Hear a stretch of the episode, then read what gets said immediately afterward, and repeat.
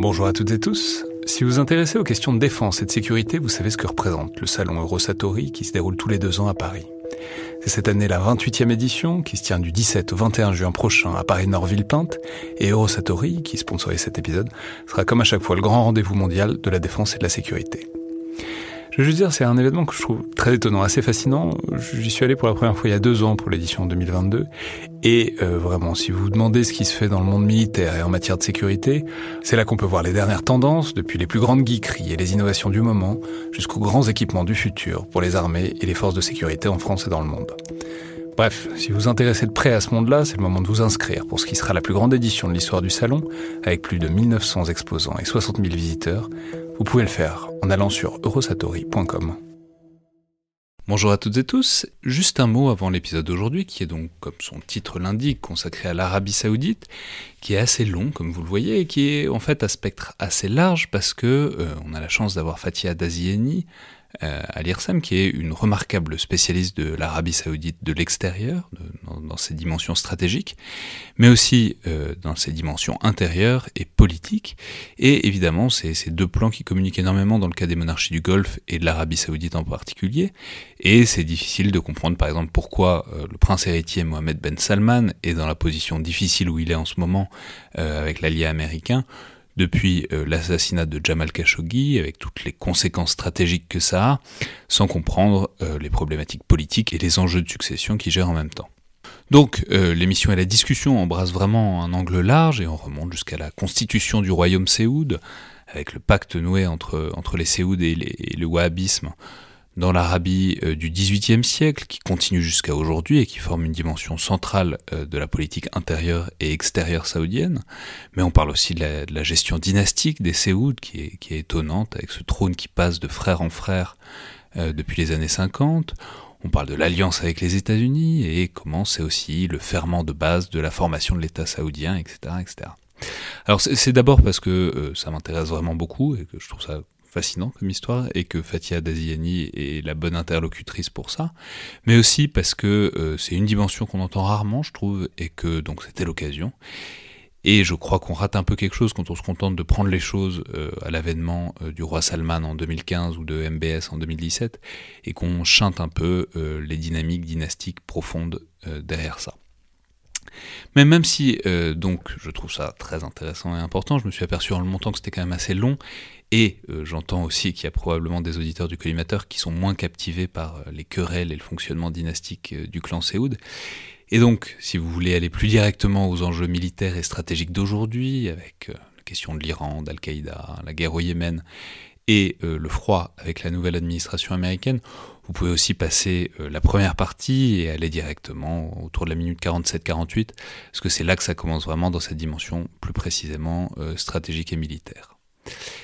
Donc, à tout de suite, au cœur du Moyen-Orient et dans les sables d'Arabie, euh, pour cette discussion avec Fatia Daziani.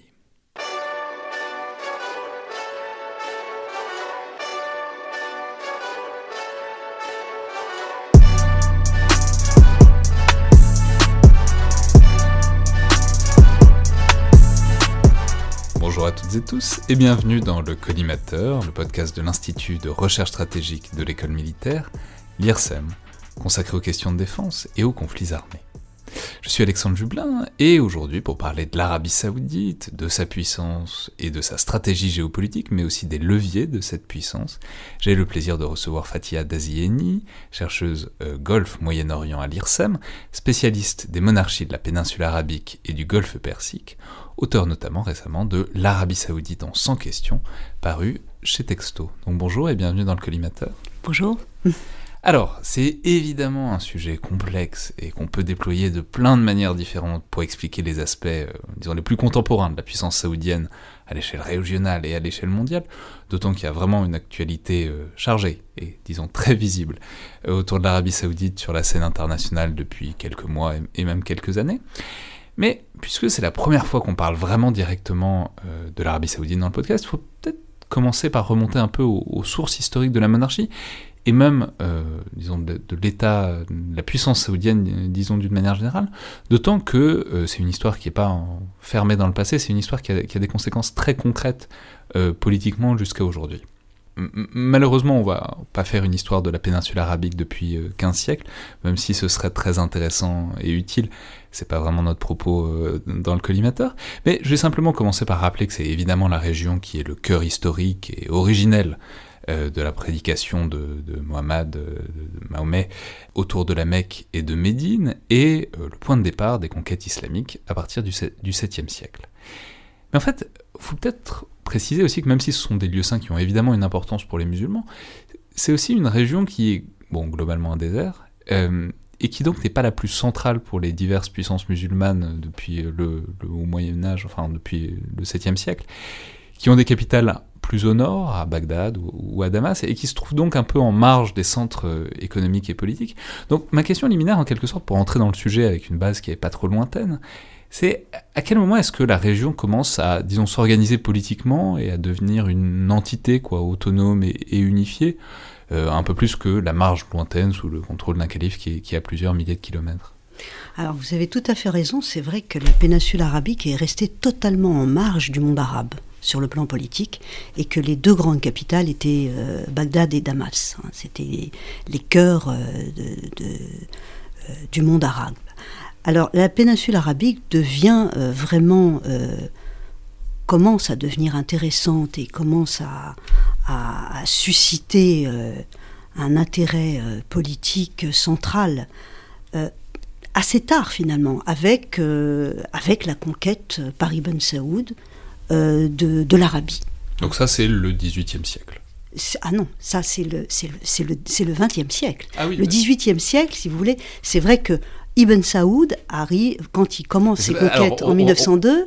les auditeurs me pardonneront cette méprise, c'est qu'on va voir qu'il y, a beaucoup de Saoud. Oui, oui. C'est un peu le thème commun. Mais il y a déjà un Saoud au XVIIIe siècle qui commence cette unification et qui est le, lointain ancêtre du Saoud du XXe siècle. Alors c'est la troisième étape étatique des Al-Saoud avec Ibn Saoud, c'est-à-dire l'étape moderne. disons un mot du XVIIIe siècle parce que c'est. On va dire bien sûr un mot du XVIIIe siècle, puisqu'en 1744, est scellé le pacte saoudo-wahhabite. Vous avez parfaitement raison. C'est-à-dire que le prédicateur Mohammed ibn Abdel Wahhab, euh, qui est d'une lignée de, juges et qui euh, est inspiré par euh, l'école de jurisprudence islamique sunnite, le hanbalisme, va à partir de, cette école, qui est la première école de jurisprudence islamique sunnite, eh bien, prêcher et s'allier à un émir sédentaire tout près de la région de l'actuel Riyad, Draya, qui est voilà, un petit district de Riyad aujourd'hui, avec l'émir Mohammed Ibn Saoud.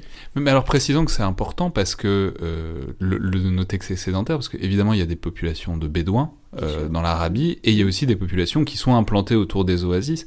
Et donc c'est en quelque sorte l'alliance euh, toujours élusive que, qui, qui, va falloir, qui va devoir faire pour unifier cette péninsule arabique entre mm. les Bédouins et les sédentaires. Mm. Mais donc c'est à, ce moment-là, au XVIIIe siècle, c'est ça qui est très intéressant, c'est qu'il y, a cette alliance entre la dynastie qui est encore au pouvoir aujourd'hui, donc les Séouds, même si mm-hmm. on va voir qu'il y a eu une interruption, et une dimension religieuse, donc du wahhabisme, qui est aussi encore la, religion dominante aujourd'hui. Vous avez raison, euh, le point fondateur, c'est ce pacte scellé euh, saoudo-wahhabite à la moitié du XVIIIe siècle, tout à fait. Bon, c'est pas encore un épicentre, etc. Euh, le, premier émir Saoud, c'est une petite, une petite région, enfin le Najd d'un central, plus un petit peu au nord à Ha'il, qu'il arrive à, fédérer. Hein. On est très loin de l'unification euh, du royaume tel qu'on le connaît dans ses frontières de 1932 avec Ibn Saoud et donc l'État moderne, la troisième étape de l'État al-Saoud, le royaume d'Arabie saoudite qui naît en septembre 1932.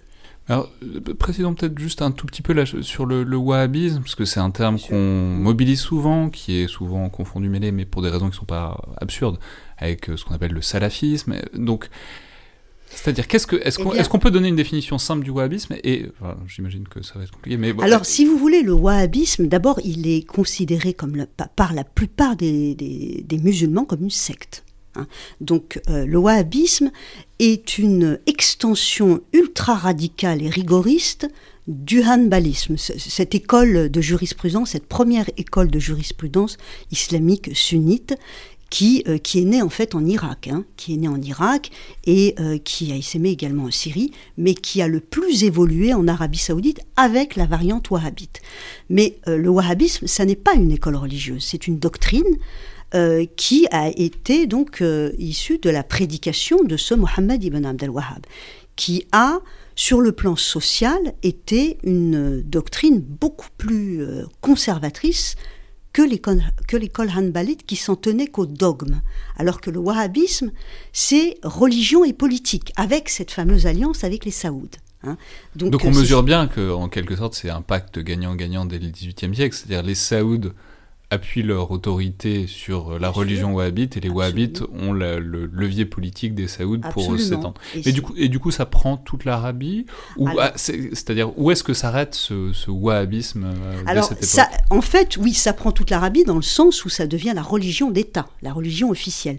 Mais euh, finalement, c'est pourquoi moi, je, je très souvent, je, je, me porte en faux quand on dit le royaume wahhabite. C'est pas vrai parce que le wahhabisme, il est resté l'épicentre dans le, le nage de la, la, région centrale et ultra-désertique euh, de Riyad, euh, le Qassim également, qui est une... C'est dommage que euh, par le podcast, on n'a pas de carte de l'Arabie Saoudite, mais c'est vraiment le centre, vraiment le centre, c'est le noyau central, alors qui s'étend quand même, le Qassim, le Ha'il un peu au nord, euh, disons que c'est la région du, du, grand âge de, arabique, hein, avec Riyad comme épicentre, et puis un peu plus au nord, euh, euh, le Ha'il, le, Qassim. Donc c'est ça le noyau dur du, wahhabisme, sachant que le sud de l'Arabie est chafirite, une autre école de jurisprudence islamique, qui est d'ailleurs dominante en Égypte, hein, et euh, sur la, côte, le Hijaz a eu bien sûr toutes les influences, puisque c'est euh, le haut lieu du pèlerinage, etc. Donc il y a des tas d'influences. Et puis l'emprise des Ottomans a laissé une marque du hanafisme et également de l'école malikite. Donc c'est beaucoup plus varié que ce que, ce qu'on peut avoir comme une image ultra uniforme et qui a été véhiculée bien sûr par les Al-Saoud jusqu'à présent. Bah, justement, vous abordez le, vous avez fait référence au chapitre suivant, disons après ce moment, ce pacte fondateur et puis qui, a pris un peu le pouvoir pendant quelques décennies. Mais évidemment, l'épisode suivant, c'est l'épisode de domination ottomane. Alors à peu près à partir des années 1820, pendant à peu près un siècle jusqu'à la Première Guerre mondiale. c'est intéressant parce que c'est c'est quelque chose qu'on appréhende souvent à, travers Laurence d'Arabie, qui, qui est évidemment un très bon film, qui est tiré euh, de l'ouvrage euh, les, sept piliers de la sagesse de, de Tilly Laurent. Mais c'est intéressant parce que ça permet d'avoir un peu une perception de on va sauter un peu la période de la domination ottomane parce que mm. de toute façon il ne pas beaucoup. Il faut la relativiser parce qu'en Arabie, honnêtement, c'est vraiment des incursions. Alors c'est vrai qu'en 1820, il y a eu euh, euh, Mohamed Ali qui était le, gouverneur d'Égypte, mais sous euh, autorité ottomane. Mais les, les, Ottomans se sont surtout euh, implanté en marge de la, enfin vraiment au front, aux confins, euh, euh, sur, autour des, routes bien sûr maritimes. Mais d'ailleurs, c'est ce qu'on voit assez bien dans, mm. dans, dans Laurence Arabi. Je suis désolé, je vais y faire encore référence, mais parce que c'est vraiment une image de la révolte arabe contre le, le, enfin, le dominant turc, mm-hmm. l'occupant turc, mais qui a au moins le mérite de bien montrer le grand acteur de la région dès la Première Guerre mondiale, et puis ça va continuer dans, juste dans l'après-guerre, qui est euh, de plus en plus la Grande-Bretagne, qui va euh, ils ont appuyé ces révoltes arabes, qui va nouer des alliances. Donc dites-nous peut-être euh, comment ça se met en place, pourquoi les, les, les Anglais arrivent là, et surtout comment ils vont, comment certains acteurs vont en tirer profit à la sortie de la guerre, avec de, progressivement la mise en place d'un véritable ensemble politique indépendant qui va devenir un État. Alors justement, les, Britanniques, eux aussi, sont, euh, s'implantent dans cette région via euh, les routes maritimes, parce que eux, ce qui, ce qui les motive, c'est la route des Indes, bien sûr. C'est pourquoi les, Britanniques, ils, vont aller sur le pourtour, ils vont euh, occuper Aden, euh, donc euh, cette mer euh, voilà d'Arabie, ils vont s'implanter en Oman et ils vont s'implanter sur toute la côte du Golfe Persique, dans toutes les petites principautés arabes, jusqu'au nord en Irak. Hein. Donc c'est le pourtour hein, qu'ils et en fait ils, ils font des incursions dans le cœur de la péninsule justement par défaut et pour contrecarrer la puissance ottomane. Et c'est comme ça qu'il rentre en contact avec les Al-Saoud. Hein. Et ils seront déterminants cependant, cependant parce que, euh, par exemple, quand Ibn Saoud, dans sa conquête des territoires euh, du, donc, du, royaume... C'est pas le même Saoud, c'est le nouveau Saoud, donc celui euh, qui va devenir le grand-père euh, du, du, du, royaume d'Arabie Saoudite. Oui, oui, donc le père fondateur, le Ibn Saoud, qui fait, une qui fait sa conquête territoriale entre 1902 et 1932, et qui crée et qui fonde le royaume d'Arabie Saoudite. Donc lui bénéficiera du soutien britannique euh, de manière déterminante en 1915, euh, parce que euh, c'est là où, si vous voulez, les Britanniques parviendront à, faire échouer aussi les, Ottomans, et notamment Mohamed Ali.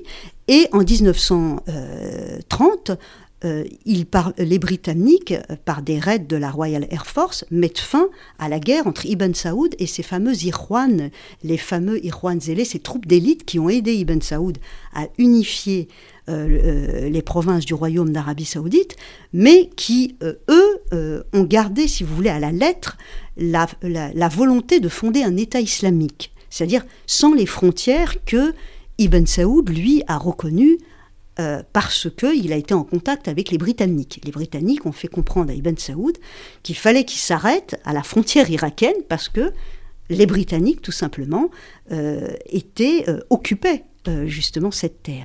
Alors, donc on comprend que c'est un mouvement qui enjambe la fin de la Première Guerre mondiale, qui est avec l'appui des Britanniques et aussi avec quelques rivalités, parce qu'on ne va pas entrer dans le détail, mais les Britanniques soutiennent aussi euh, le shérif Hussein de la Mecque, qui est celui qu'on voit euh, dans, dans Laurence d'Arabie, qui lui-même est en rivalité avec Ibn Saoud. Donc c'est bon, c'est très compliqué. Oui, oui, mais c'est très conflictuel hein, comme relation aussi. Hein, voilà, mais souvenons-nous que euh, les Britanniques appuient Saoud à des moments cruciaux pour défaire les Ottomans. Pour défaire les Ottomans, et puis ensuite pour lui permettre de solidifier son pouvoir. Soit dit en passant, si les auditeurs euh, veulent savoir à quoi ressemble Ibn Saoud, je, le regardais sur Wikipédia, ça m'a complètement sauté aux yeux. Il a été complètement immortalisé par Hergé dans euh, Tintin au pays de l'or noir. C'est tout à fait, enfin, c'est une ressemblance tout à fait frappante.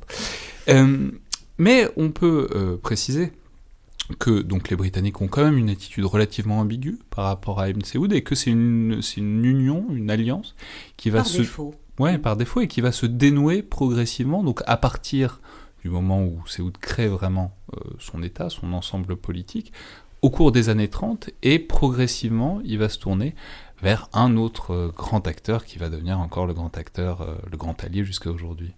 Alors effectivement, et là c'est Ibn Saoud, parce que en fait, tous les, les chers qui sont à la tête de, leur principauté ont compris qu'ils pouvaient marchander ces fameuses concessions pétrolières, parce que là on arrive dans les années 1930 euh, On a déjà compris à ce moment-là. Bah oui, parce que les, Britanniques, la fameuse Compagnie des Indes, c'est elle qui euh, découvre la plupart des, grandes, des, grandes richesses pétrolières, d'abord en Irak, en Iran, et euh, à Bahreïn, ce sont vraiment les trois premiers, et donc ils se disent que forcément ce, ce, grand désert regorge de, ressources pétrolières. S'il y en a tout autour, il y en a probablement au milieu aussi. Absolument. Et donc, euh, et, euh, en 1933, donc Ibn Saoud, au lieu de concéder une concession pétrolière aux Britanniques, eh ben, il va la concéder à Sokal, l'ancêtre d'Aramco c'est-à-dire une compagnie pétrolière américaine. Et là, les Britanniques vont très très mal le prendre, puisqu'ils vont décider en contrepartie de... Euh, parce qu'il y a aussi, avec ces découvertes de, pétrole, le gros problème qui, euh, qui émerge, c'est euh, l'absence de tracés frontaliers dans, toute dans cette région. Et on voit bien qu'Ibn Saoud est, est, et, donc le royaume d'Arabie saoudite, dès, son, dès sa naissance, est hégémonique. Et alors les Britanniques, pour contrecarrer cette concession qu'a fait Ibn Saoud des Américains, eh bien ils vont décider d'un tracé euh, frontalier entre les, les, actuels Émirats arabes unis, Oman et, euh, et l'Arabie saoudite. Et ça, Ibn Saoud va totalement euh, rejeté ce tracé frontalier parce que Ibn Saoud a des prétentions, bien sûr, sur le fameux oasis de Bouraïmi qui est frontalier entre les Émirats et Oman. Et, là, il y aura une guerre aussi. D'accord. Donc on mesure. Donc à ce moment-là, c'est les Britanniques mettent en quelque sorte une sorte de coup d'arrêt euh, aux ambitions, euh, disons expansionnistes progressivement. Mais en fait, ce qui est intéressant, c'est que ça mm. renvoie aussi à la nature du territoire. C'est un désert, donc c'est des grandes étendues. Mm-hmm. C'est on s'y déplace pas exactement comme on se déplace. Euh, c'est pas la frontière entre France, entre la France et l'Allemagne. Quoi. C'est des grandes étendues. C'est des populations qui sont nomades traditionnellement souvent. Donc le simple idée de frontières tracées avec un, crayon, sur une carte, c'est pas forcément naturel par rapport à cet endroit. Bien sûr, et puis c'est pas les frontières tribales. Hein, vous savez, les tribus, ben, ben voilà, ça, c'est pourquoi tous ces tracés au crayon, comme vous dites, sont extrêmement superficiels et, et, ne correspondent à rien, pas, pas en tout cas à la réalité euh, géopolitique et tribale euh, de cette région. Mais donc l'alliance avec les États-Unis, alors c'est intéressant parce qu'on mesure bien que c'est vraiment à ce moment-là que les, en quelque sorte les ferments sont, sont, implantés, mais il y a un, épisode qu'on retient souvent pour euh, matérialiser l'alliance entre l'Arabie saoudite et les États-Unis, c'est euh, l'épisode du le pacte du, de Quincy, du Quincy, en février 45. Le Quincy, c'est un navire américain sur lequel euh, est le président Roosevelt euh, dans le canal de Suez et où il rencontre euh, le, le fameux Ibn Saoud. Le fameux Ibn Saoud et où ça aurait été le moment où aurait été scellé cette alliance entre les États-Unis et l'Arabie Saoudite qui dure jusqu'à aujourd'hui. Alors par ailleurs, voilà, ça colle aussi. C'est vrai qu'elle est formalisée à ce moment-là, mais L'acte fondateur, c'est la concession pétrolière d'Ibn Saoud, euh, par Ibn Saoud à la Socal mais, en 1933. C'est intéressant parce que par ailleurs, ça colle assez bien avec le récit qu'on fait habituellement de cette période, début 45, où on dit bah c'est le grand partage du monde, avec Yalta, qu'on exagère, dont on mm. exagère aussi beaucoup l'importance de ce point de vue-là. Mm.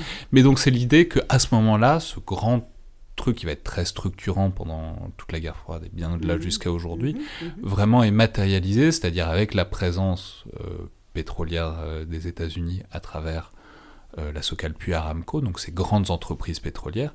Et en échange de cette présence qui est autorisée, bah, il y a une alliance euh, stratégique et militaire qui protège l'Arabie saoudite. C'est ça, c'est surtout cette alliance militaire qui, qui, qui, qui se formalise à l'occasion de cette fameuse rencontre du 14 février 1945 entre le président Roosevelt et le roi Ibn Saoud. C'est vraiment ça qui se formalise à l'époque.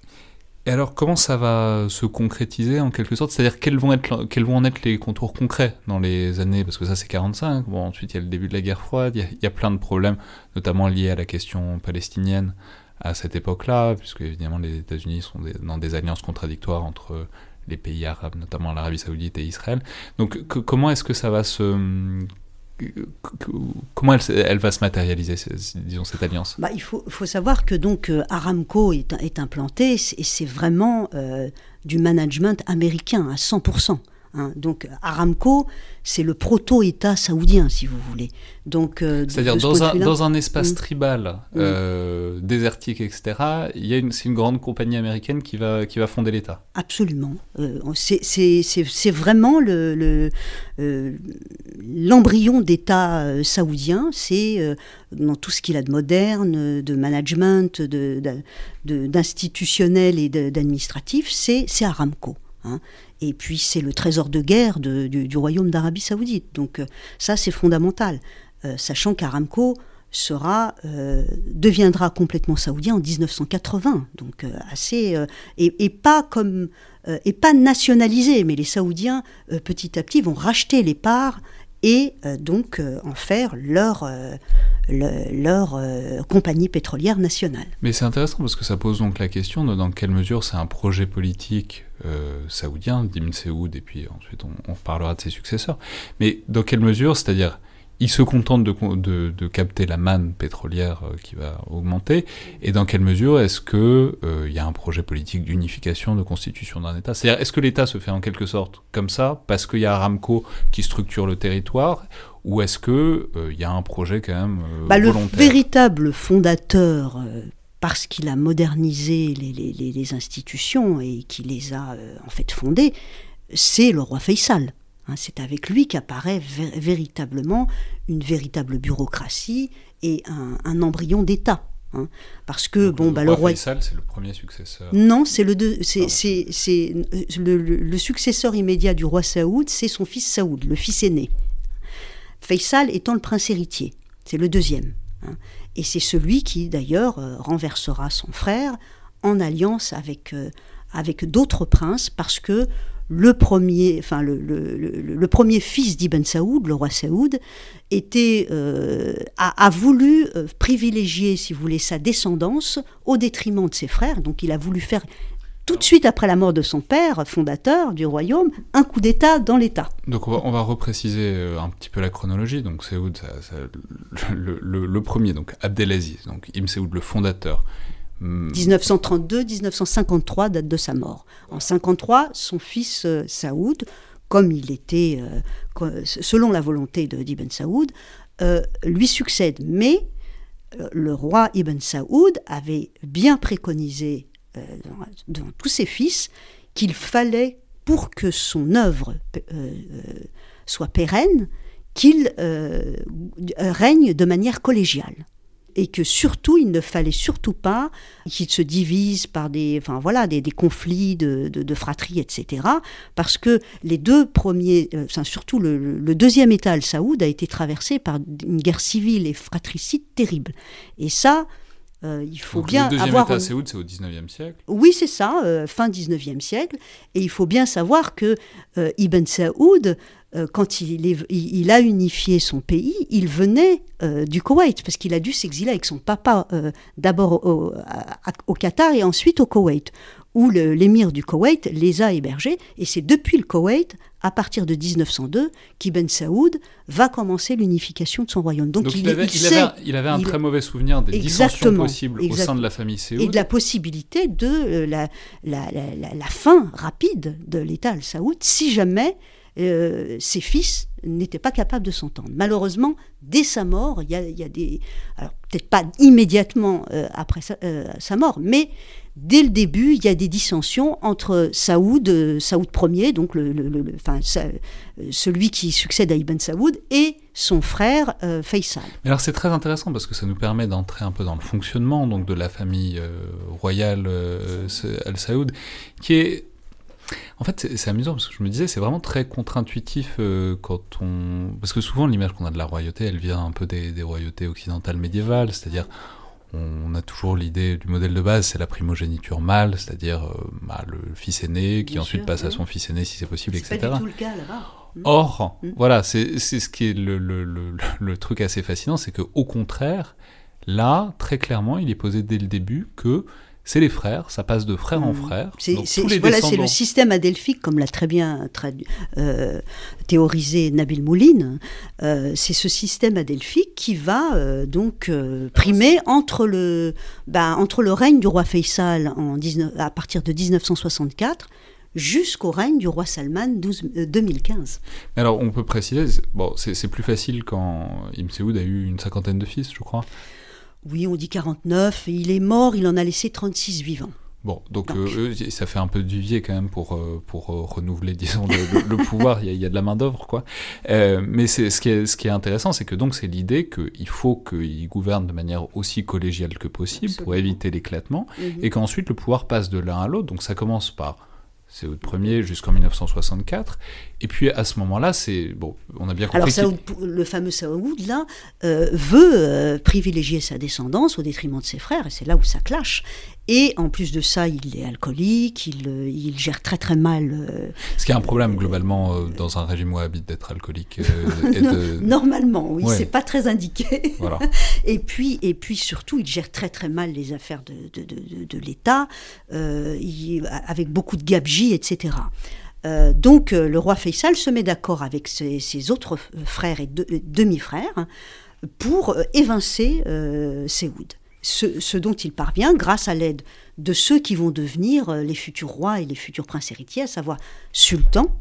Hein, euh, Sultan, c'est son prénom, hein, c'est pas son titre. Oui, oui, euh, oui, Sultan bin Abdelaziz bin Saoud, qui a été pendant 50 ans un ministre de la Défense et qui deviendra à la fin de sa vie prince héritier, mais il va mourir.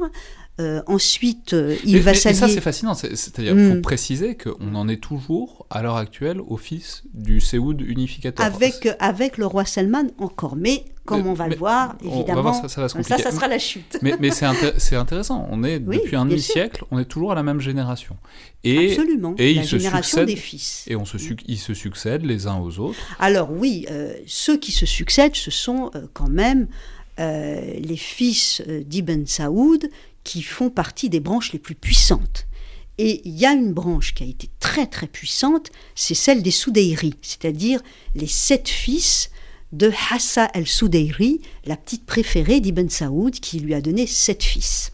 Donc la maman euh, bah, de plusieurs rois, euh, du roi Fad, qui, a, qui est devenu roi en 1982 et qui est mort en 2005, euh, du roi Salman, l'actuel roi Salman, du prince euh, sultan, qui a été donc 50 ans ministre de la Défense et qui a été prince héritier, du prince Naïef, qui a été 45 ans ministre de l'Intérieur et également prince héritier, et puis de trois autres qui n'ont pas été princes, et d'un certain Ahmed, le frère cadet du roi Salman, qui a été sacrifié, mais qui avait encore une prétention au trône. Donc cette, euh, voilà, ce clan-là a été le plus puissant, puisqu'il a donné, euh, si je me résume bien, trois rois. Mais alors, on va passer évidemment ensuite au dernier chapitre, puisque c'est le chapitre euh, important aujourd'hui politiquement dans l'Arabie Saoudite. Et mhm. simplement, peut-être, euh, puisque là on est quand même sauté à, grands traits par-dessus, euh, disons, une quarantaine d'années de, de, de, de, la deuxième moitié du XXe siècle. C'est-à-dire, on, sait que le, grand truc, c'est le pétrole, évidemment. C'est ça qui donne ses moyens à l'Arabie Saoudite, c'est ça qui justifie l'alliance avec les États-Unis. On sait aussi qu'il y a eu des flux et des reflux, en fonction évidemment des cours du pétrole. Mais c'est-à-dire, à quelle vitesse et quand est-ce que l'argent arrive euh, directement? C'est-à-dire à quel moment ce sont les années 70, le, grand, le premier grand boom pétrolier. Parce qu'avant, effectivement, il y avait euh, surtout les, euh, l'argent du pèlerinage, hein, finalement. Hein. Et, donc, l'argent du pétrole arrive finalement assez, assez tard. bien sûr, le fait qu'il y a évidemment les deux lieux saints, que sont Médine et la Mecque, qui sont des lieux de tourisme, littéralement, enfin de tourisme religieux important, et donc ça permet en prélevant des taxes, etc. Enfin, ça permet de faire ça rentrer toujours, euh, oui, depuis euh, de, depuis euh, les années 1500, hein, ça a toujours été source de, revenus principaux. Hein. Mais c'était, mais... le pétrole vraiment arrive et rentre à partir des années, bah quoi, 73, le premier choc oui, enfin bon, après la deuxième guerre mondiale, on commence quand même à exploiter le pétrole en, Arabie, dans la région orientale, hein, Al-Hassa. Euh, mais le grand euh, boom pétrolier, c'est les années 70, et c'est là, euh, ça correspond aussi aux années du, roi Faisal, où il modernise le, royaume. C'est le premier qui doit affronter aussi l'establishment wahhabite, dans le sens où l'introduction de l'enseignement aux, jeunes filles, la radio, etc., fait quand même autant sensation que qu'a fait sensation pardon, MBS quand il a décidé de bien sûr, euh, euh, un peu plus sécularisé, si vous voulez, euh, le royaume. Mais alors, du coup, cet argent arrive en masse, invraisemblable à partir des années 70. Et du coup, Qu'est-ce qu'ils en font précisément? Donc vous nous avez dit, euh, il Faisal euh, modernise euh, le, le, bah, l'administration, le, pays, les provinces, les, infrastructures. Il y avait rien, il y avait rien. Tout, tout est créé à partir de ces années, hein.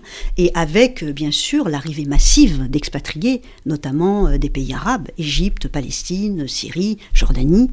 Mais qui viennent quoi, comme main-d'œuvre Bien sûr, oui, comme main Alors, comme main-d'œuvre, au tout début, c'est dans Aramco, mais très vite, Aramco va également, aura même des ouvriers saoudiens. Et puis, dans l'administration, dans, dans, dans, tout ce qui est infrastructure, etc., tout ce qui modernise et développe euh, le royaume.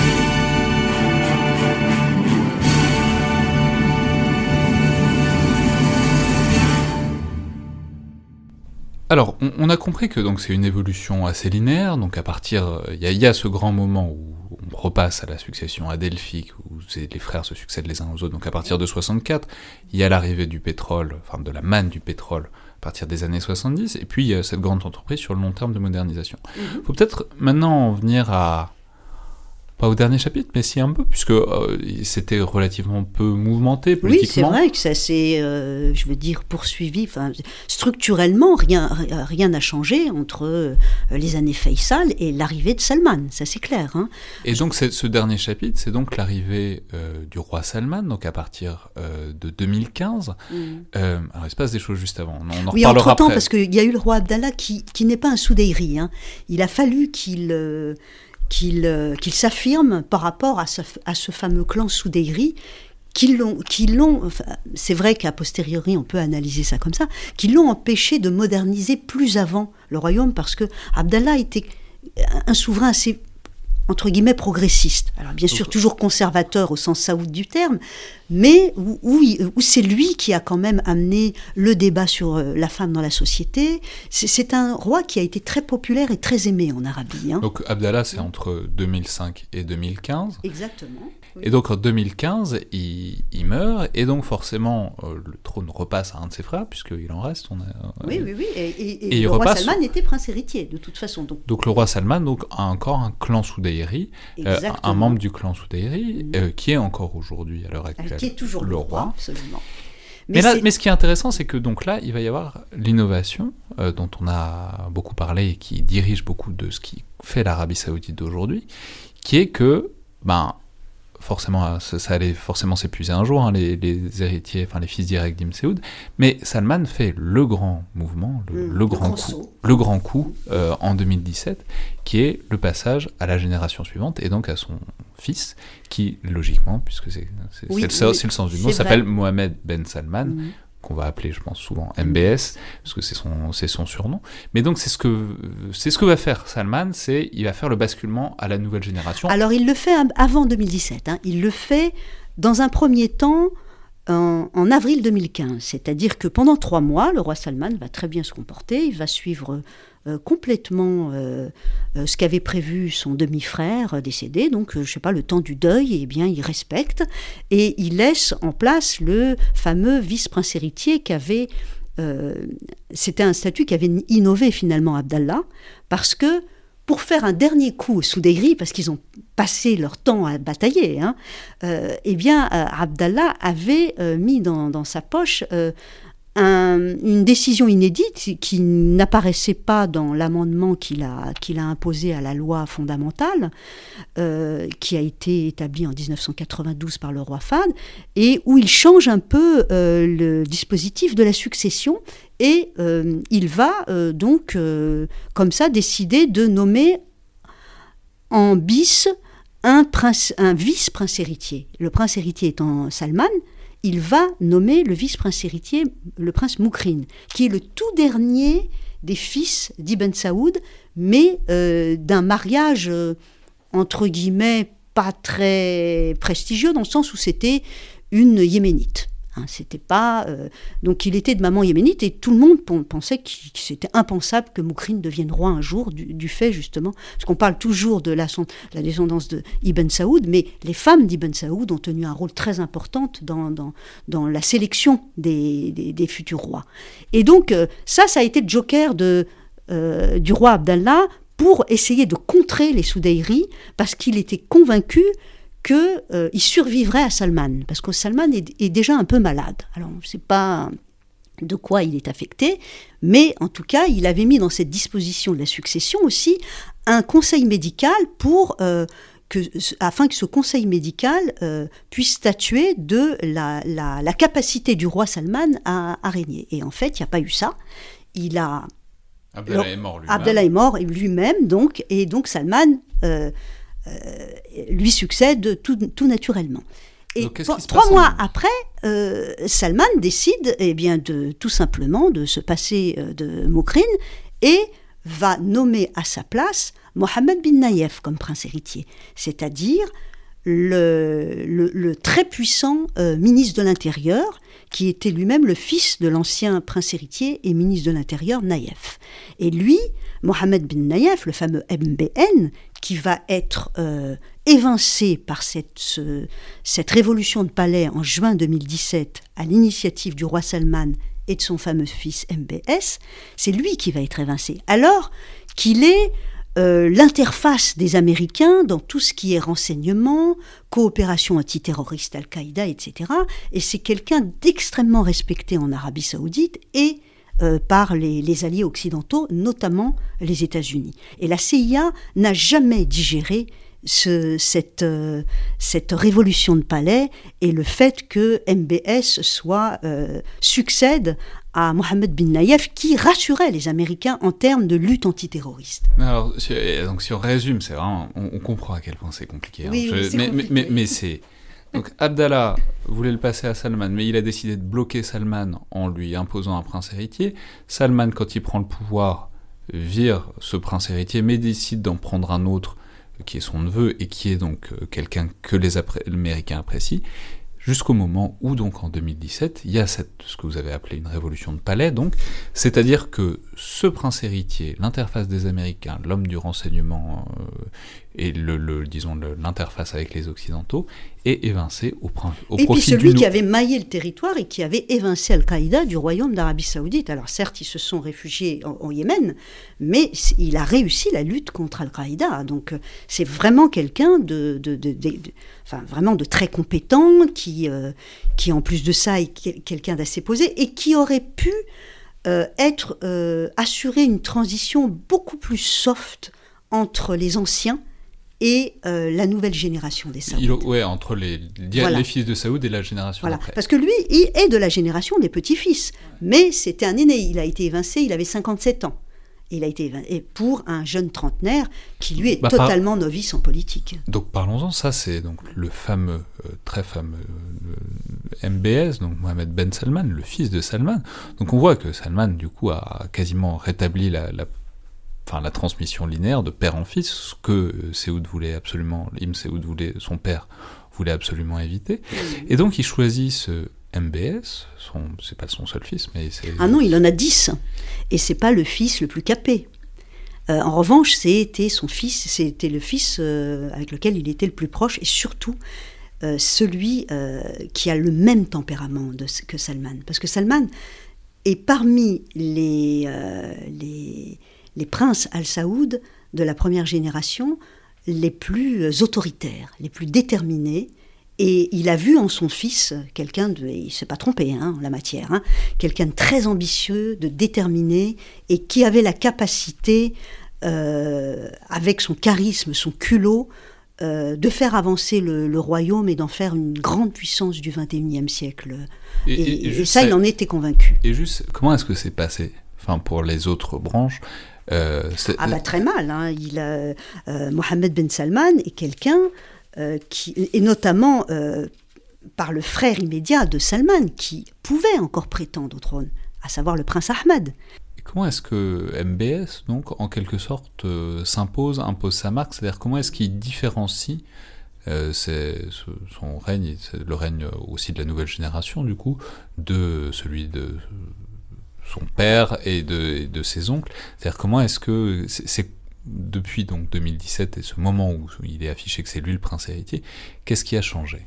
Ben, Je vais faire une petite digression et là je, conseillerais aux auditeurs du podcast de, de lire l'étude qui va paraître à l'IRSEM et que j'ai écrite et qui paraît à la fin du mois de mars sur le pari de MBS, le pari de la, sur la jeunesse d'MBS parce qu'il va euh, véritablement euh, innover une sorte de, de nouveau modèle de légitimation il, va être contesté par ses pairs, c'est clair. Et c'est peut-être pour ça aussi qu'il va décider d'une gouvernance ultra radicale et très dure, où il va évincer entre guillemets, ce que j'appelle entre guillemets l'ancien régime.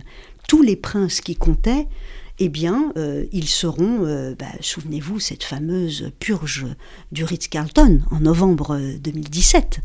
Donc expliquez-nous, donc quelques mois après son Alors, quelques mois après son, sa désignation comme prince héritier, alors évidemment, personne n'ose contester ouvertement, à part trois membres de la famille royale, la décision du roi Salman. Et celui, donc, ceux qui vont la, contester, c'est son frère cadet Ahmed, qui revendiquait donc euh, la succession. Euh, également euh, bin Abdallah, le fils du roi Abdallah, qui était le ministre de la garde nationale, et un troisième qui est Talal, euh, euh, qui est le prince Talal, le, papa du fameux Walid ben Talal, mais qui est un, prince assez, euh, entre guillemets, progressiste, on l'appelait le prince rouge dans les années 50, et qui un petit, qui comptait pas tellement dans, dans les princes qui comptent, mais quand même euh, qui faisaient partie quand même des, euh, bah, des princes qui pouvaient prétendre à la succession. Donc en dehors de ces trois voix discordantes, qui vont pas euh, vouloir reconnaître et prêter allégeance au prince héritier, tout le monde, évidemment, accepte la décision du roi, parce que le roi Salman est quelqu'un d'extrêmement légitime au sein de la famille royale, mais aussi au sein de l'establishment religieux. Donc c'est, il a une double légitimité, et tant qu'il est vivant, c'est vrai que c'est quand même euh, la garantie de sécurité de son fils. Hein. Alors depuis, bien sûr, euh, Bin Salman, Mohammed, a, euh, comme je le disais, décidé d'une gouvernance très radicale pour soit ringardiser l'establishment religieux en les marginalisant, euh, notamment en ce qui concerne le contrôle social. Il a décidé que la police religieuse, les fameux Moutawa, la Hizba, eh bien, euh, n'aurait plus le droit d'interpeller euh, les Saoudiennes et les Saoudiens sur leur tenue vestimentaire ou, contrôler strictement la mixité, enfin, tous les fameux préceptes wahhabites. Ça, il les marginalise. Et surtout, il va, au nom d'une lutte anticorruption, systématiquement euh, marginaliser les princes qui comptent. C'est-à-dire Mitab, celui qui avait euh, donc euh, contesté, Ahmed, bien sûr, qui est aujourd'hui en prison, et ne parlons pas de MBN, hein, Mohamed bin Naïef, qui lui a été évincé, qui a été en résidence surveillée jusqu'en mars 2017 et qui est depuis mars 2000, euh, euh, jusqu'en mars 2020, pardon, et depuis mars 2020, il y a, euh, la pandémie a servi aussi à MBS à redoutablement verrouiller, parce que là, on assiste à, à des arrestations dans toute la haute bureaucratie, euh, ministère de l'Intérieur, de la Défense, et, tous les postes qui comptent, et tout cela au nom d'une lutte anticorruption, mais en fait, c'est pour mettre au silence toute voix discordante et tous ceux qui contestent sa façon de faire. Donc on est véritablement devant un vrai pouvoir despotique auquel on n'a jamais euh, eu affaire en Arabie saoudite jusqu'à présent. Mais alors, donc, euh, ça, va nous permettre d'élargir un peu le, disons l'angle disons de vue et de passer à des considérations peut-être plus régionales et plus euh, diplomatiques et plus stratégiques. Oui, non, juste, je, disais aussi qu'il euh, il, avait fait le pari de la jeunesse. À côté de cette gestion très radicale, il en profite pour euh, promouvoir son message de modernité sociale, euh, bah, vous savez, de, toute cette politique des divertissements, euh, et, envers la jeunesse qui, qui, véritablement l'adore et, qui adhère à, cette, à cette nouvelle vie qui est beaucoup plus détendue et qui correspond beaucoup plus bah, à l'âge moyen des Saoudiens qui est de 27 ans dans le royaume. Alors ça ne veut pas dire que tous les jeunes, évidemment, ne, ne, sont pas conscients de, du verrouillage extrême qu'il y a, mais euh, voilà, égoïstement, ils pensent que s'ils font pas de politique et qu'ils ne prennent pas, euh, eh bien, ils peuvent être parfaitement heureux dans, ce royaume que leur propose euh, Mohammed bin Salman, à condition, bien sûr, qu'ils puissent prospérer et avoir du travail, parce que ça sera ça.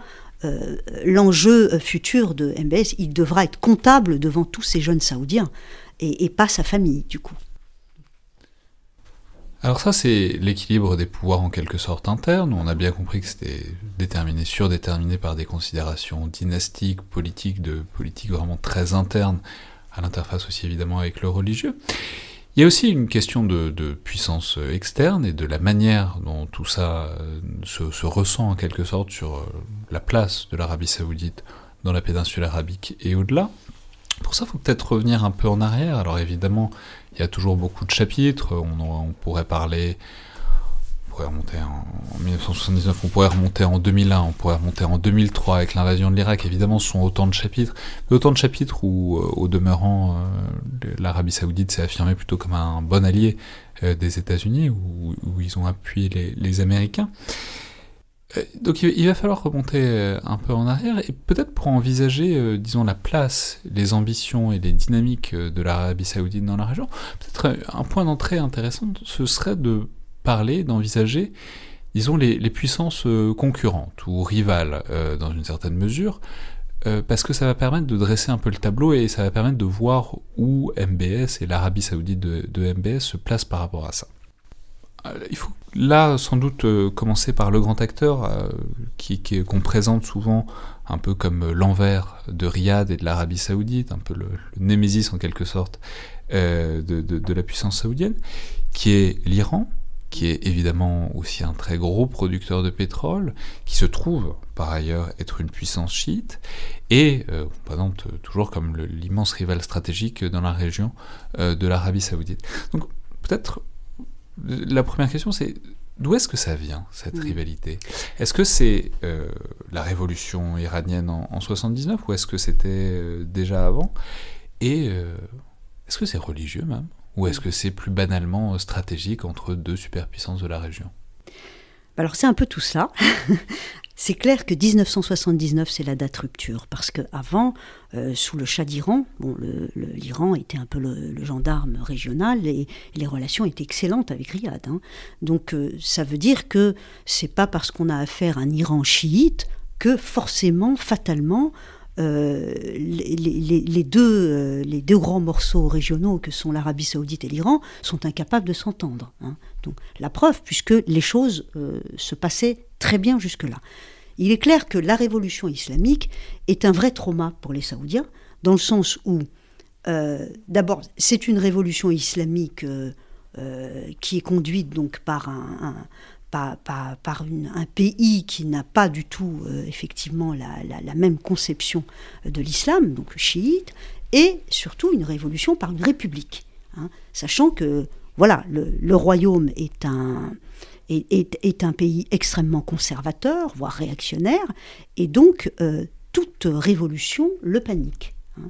Et, donc ce, prosélytisme iranien de vouloir exporter sa révolution islamique, puisque les, les, Iraniens ne parlent pas de, de, de, répandre le chiisme, mais une révolution islamique a, a vocation universelle. Donc évidemment, alors ça, c'est le, premier point de, blocage pour l'Iran, puisque euh, très vite, ils vont euh, se rendre compte que euh, la portée universelle de leur révolution est impossible, dans la mesure où c'est un État chiite.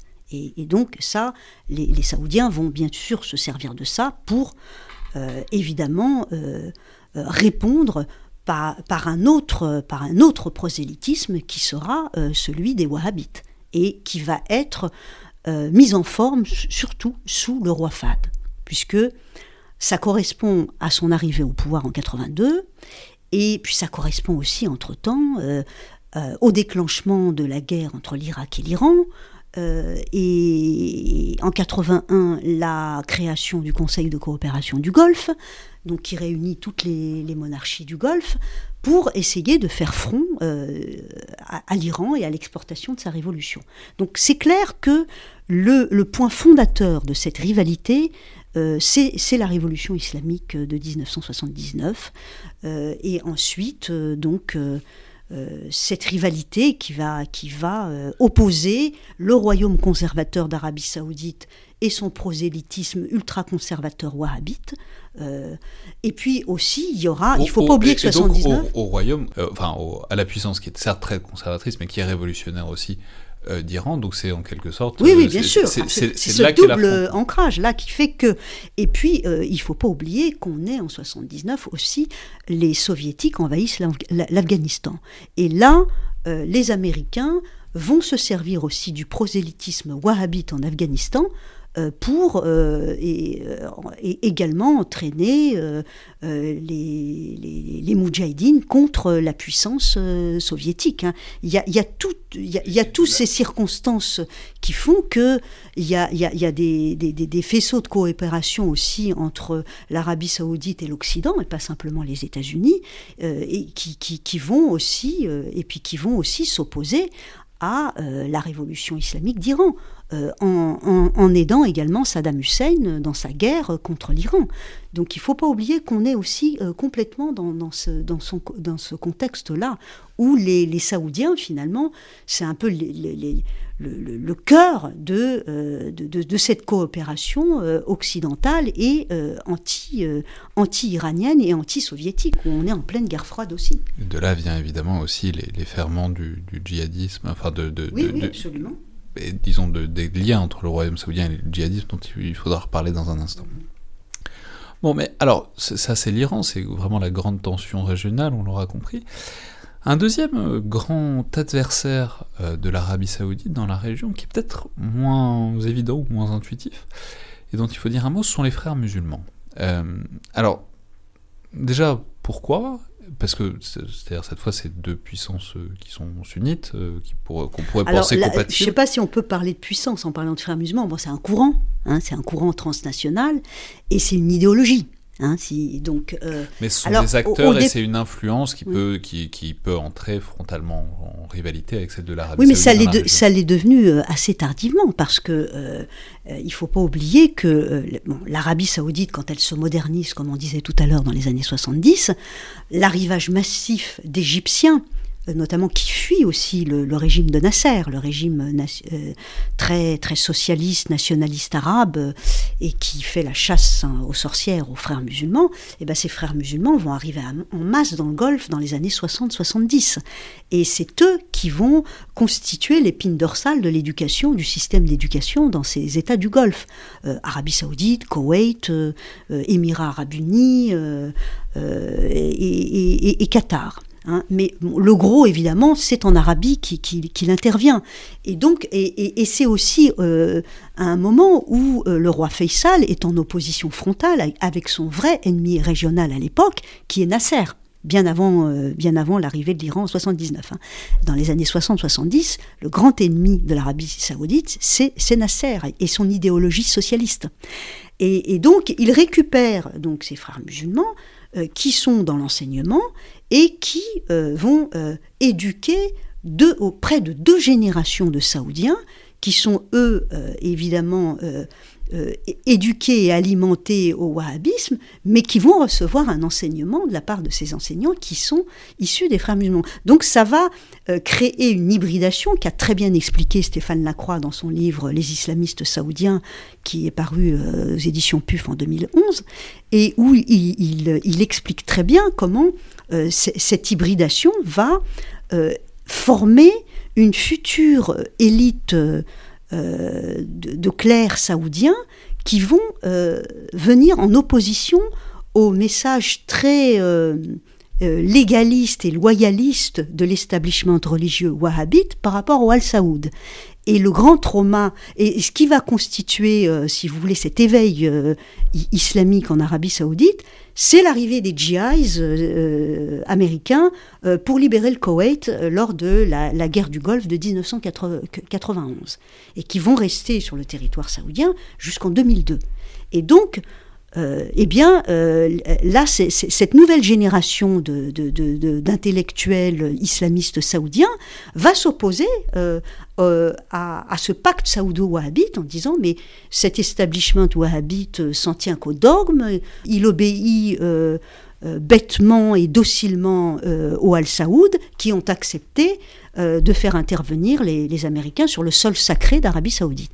Et c'est là où va émerger justement euh, bah, cette, scission entre ces sahwis, donc cette, hybridation de wahhabito euh, frères musulmans, salafito frères musulmans, et une tendance plus radicale qui va être Al-Qaïda et donc euh, la fameuse mouvance de euh, euh, Oussama Ben Laden. Oui, c'est ça, bah, c'est peut-être le moment d'en dire un mot, puisqu'on sait que, on sait pas, mais que, dans, ces années-là, c'est donc le moment commencent les attentats d'Al-Qaïda, euh, notamment contre la présence américaine sur la péninsule arabique. Mais bon, c'est le moment de dire un mot sur les liens qu'on suppose, qu'on dit souvent en filigrane entre l'establishment saoudien, qui, qui, est très très large, et ça, ça représente beaucoup de gens et beaucoup d'acteurs différents, donc c'est difficile, c'est évidemment pas monobloc, mais de ce point de vue-là, euh, il est vrai que la figure de, Ben Laden est, embêtante pour les Saoudiens, parce que Ben Laden fait partie de la famille Ben Laden, qui est une famille très importante en Arabie Saoudite, qui, n'a a rien à voir avec la famille royale, mais qui est une très grosse ah entreprise de BTP, mm. euh, qui, a, qui, a, notamment contribué à refaire les, villes saintes de la Mecque et de Médine. Donc, euh, en quelque sorte, qui oui, les Ben Laden, c'est une famille yéménite qui vient du Hadramout, et le grand-père, euh, Salah, euh, était un, maçon, un architecte, et, c'est lui qui a construit la plupart des palais des Al-Saoud, et, il était très proche d'Ibn Saoud. Hein. Mais donc, la figure de, Ben, hein. ben Laden est, problématique de, ce point de vue-là pour les Saoudiens. Mhm. Donc, si, si, on devait résumer, ou en quelque sorte, comment est-ce qu'on pourrait caractériser, disons, ce, ces, ces liens bah, et avec qui et comment entre... Bah, il a été déchu de la nationalité saoudienne. mais hein. sans même parler de Ben Laden, mais d'une manière générale, entre Al-Qaïda et, disons, l'establishment saoudien au sens large. Bah justement, euh, cette frange radicale, comme je le disais, s'est portée en faux et, euh, par rapport à cet establishment wahhabite qui a, tendance à être très docile et à faire des fatwas pour défendre justement l'idée de faire intervenir les Américains sur le sol saoudien. Donc euh, l'establishment wahhabite et Al-Qaïda, euh, si c'est la même matrice idéologique, n'ont rien à voir, puisque Al-Qaïda, c'est révolutionnaire, ils veulent s'en prendre à cet establishment et surtout au, Al-Saoud qu'ils considèrent comme de mauvais musulmans. Donc ce sont les ennemis. Hein. même si la matrice idéologique était effectivement la doctrine ultra-conservatrice wahhabite.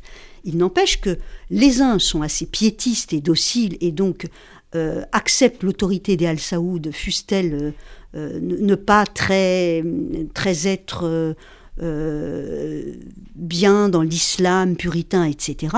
Peu importe, l'essentiel c'est d'avoir une autorité. Ça, c'est vraiment euh, la, doctrine des wahhabites piétistes de l'establishment religieux. Euh, ceux qui se portent en faux, c'est ceux qui ont été en contact avec les, euh, frères musulmans qui, eux, veulent effectivement établir un État islamique, mais de façon vraiment politico-religieuse, alors que l'establishment wahhabite se contente de régir et de contrôler l'islam tel qu'il est euh, régi euh, dans la société et ne pas se mêler de politique. Mais est-ce que c'est euh, unifié ou est-ce qu'il y a aussi peut-être des membres, si c'est de la famille royale, en tout cas de, des grandes familles? C'est-à-dire, on a souvent dit que bah, une certaine partie du financement d'Al-Qaïda venait aussi d'Arabie Saoudite, si ce n'est de la famille royale, mais en tout cas de, en tout cas de, membres qui tiraient de leur argent de la manne bah, pétrolière Et, qui, repartaient, quoi. Eh bien, comme dans les autres pays du Golfe, le, Koweït aussi, c'est un, un pays où il y a eu un certain nombre de membres de, des oligarchies marchandes et de, et ou de, riches euh, bédouins de, issus de, tribus euh, qui ont financé bien sûr Al-Qaïda. C'est pareil en Arabie saoudite. Ça ne veut pas dire que euh, l'État en tant que tel, l'institution de la famille royale et l'institution de l'establishment religieux wahhabite était derrière ces financements. Donc il faut bien euh, et ça, les amalgames sont faciles. Donc c'est vrai qu'on dit souvent, j'ai souvent entendu dire, euh, l'État al-Saoud, c'est euh, euh, finalement celui qui a réussi Daesh. Mais, mais ça n'a rien à voir. Parce que mais donc c'est, les, Al-Saoud. dans le Saoudi, enfin dans, les, dans l'idéologie, enfin dans la pratique du pouvoir saoud, il y a un truc assez sage, assez limité dans une certaine mesure de consolider son pouvoir sur un territoire. ils sont très politiques. Hein, et de pas se laisser emporter dans des menées révolutionnaires, disons, au-delà de leur frontières. En tout cas, sur le plan, euh, dans, au sein de leur territoire, c'est clair. C'est euh, en dehors de leur territoire que justement l'État al-Saoud s'est prêté à des accusations, parce que évidemment, le soft power religieux saoudien, de, euh, grâce au pétrodollar, de répandre la doxa wahhabite, eh bien, c'est vrai que, comme je le disais, le, wahhabisme, c'est vraiment très très minoritaire en islam sunnite, le berceau, c'est vraiment le, le, nage de désertique de l'Arabie, eh bien, euh, grâce au pétrodollar, il s'est répandu euh, partout, en Asie, en Europe, en Afrique, partout dans le monde arabe. arabe grâce au pétrodollar. Et ça, ça a été, à mon avis, enfin entre guillemets, mais quand même, la plus grande réussite en termes de soft power par les, par, par les Al-Saoud. Hein, que, que, ce soit une, réussite qui a apporté de la nuisance ou pas. Il n'empêche qu'ils ont réussi quelque chose de spectaculaire, de faire de ce micro-territoire wahhabite, euh, eh bien, répandre cette idéologie euh, partout. Et euh, effectivement, les, le courant salafiste certains, s'inspire euh, aussi de cela.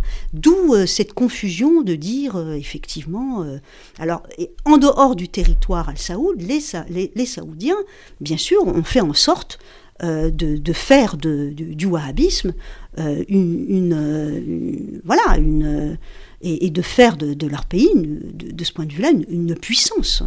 Ça, a été extrêmement important. Mais donc le wahhabisme, qui n'est pas la même chose et qui est même en, relativement en opposition en termes d'influence religieuse avec ce que prônent plutôt les frères musulmans. Et ce qui est intéressant, c'est que ça nous amène vers un autre chapitre important de ces dernières années. Euh, de la place de l'Arabie saoudite dans la région, qui sont qui, est les, printemps arabes, donc à partir de 2011. Et là, ce qu'on voit, euh, donc évidemment des révoltes, euh, certaines euh, avec grande composante laïque, certaines plus religieuses, c'est variable selon les endroits et selon les moments. Mais là, ce qu'on voit, c'est l'Arabie saoudite qui intervient très rapidement, à grands coups de dollars, et pas que d'ailleurs,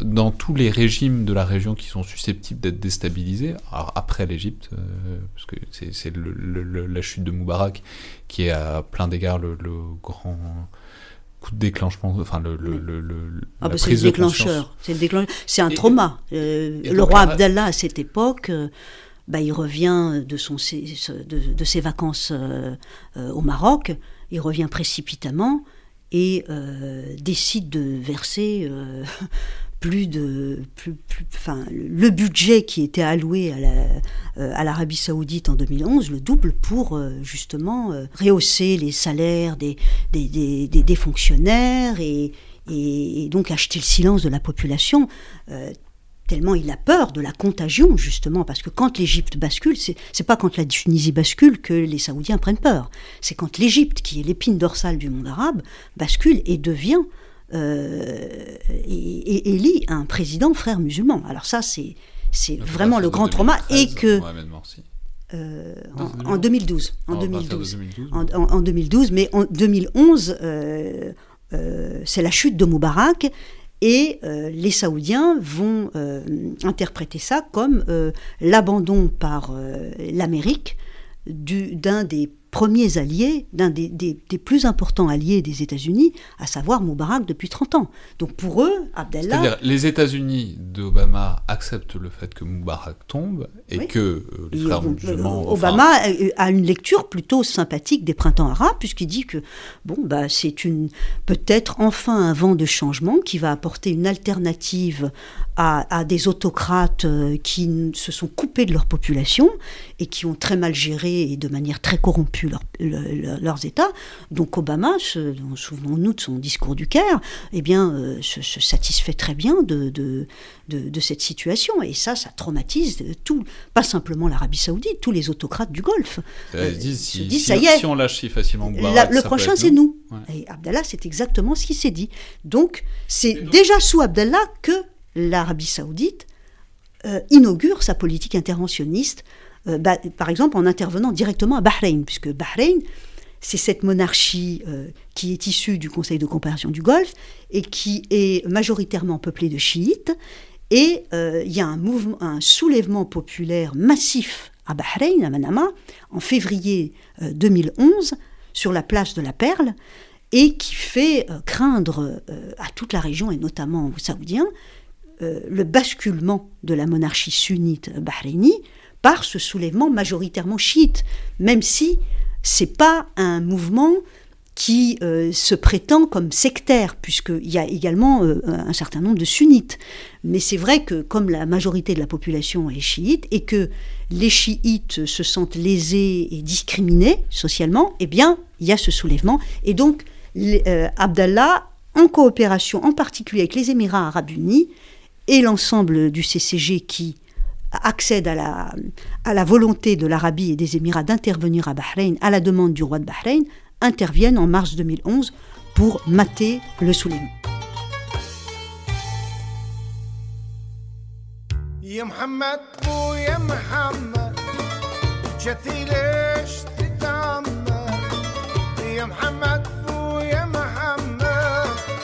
Ouais,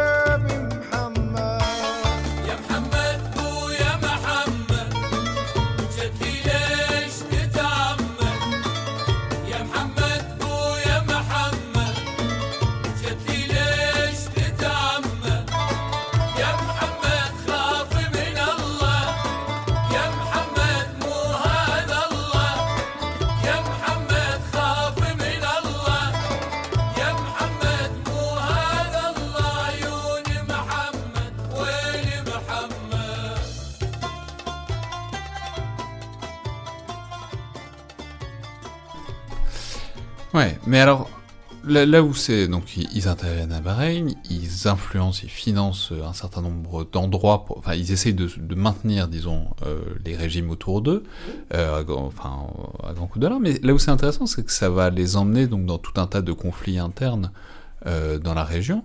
Et, alors, c'est notamment le cas en Syrie, où cette fois. Où, ou, cette fois, en Syrie, ce qui est intéressant, c'est qu'ils soutiennent l'opposition, parce qu'il y a une opposition traditionnelle avec les Al-Assad, mais aussi au Yémen, euh, où ils soutiennent cette fois le régime, et qui est, on sait, la grande plaie en ce moment euh, du régime saoudien, c'est cette guerre au Yémen qui est décidée à ce moment-là et qui n'en finit pas encore jusqu'à aujourd'hui.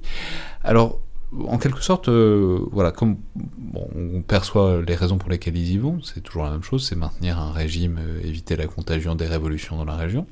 Alors en 2015, ils interviennent parce qu'il ne faut pas oublier que les Houthis ont pris la capitale Sanaa. Les Houthis, c'est les, rebelles. les rebelles Houthis, euh, qui se dénomment aussi Ansar Allah, c'est le nom du parti politique, et, donc ils prennent la ville de Sanaa, donc le centre du pouvoir, donc le président Hadi de, de transition euh, qui a succédé à Ali Abdallah Saleh, euh, est, obligé de partir pour Aden, et puis ensuite il se dirige vers Aden, et là pour le coup il est obligé de s'exiler en Arabie Saoudite.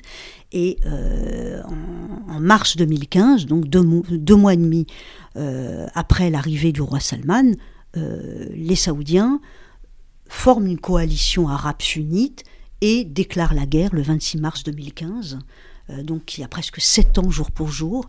Euh, au Yémen. Mais alors comment ils s'en sortent? Quelle forme ça prend? Mal. Ouais, Mais non, mais alors c'est ça ma question en fait. C'est sans, vouloir être désobligeant, comment c'est possible concrètement? C'est-à-dire, c'est les premiers importateurs d'armes au monde depuis des décennies. On en parlait il y a quelques semaines avec Emma Soubrier. Euh, par ailleurs, on ne peut pas dire qu'ils s'encombrent de beaucoup de scrupules si on croit un, un certain nombre de rapports d'ONG sur les formes de cette guerre au Yémen. Donc en quelque sorte, comment c'est possible qu'ils soient tenus en échec avec toutes leurs armes, tous leurs moyens, leur manne pétrolière à peu près infinie et un soutien aussi euh, plus ou moins direct des États-Unis?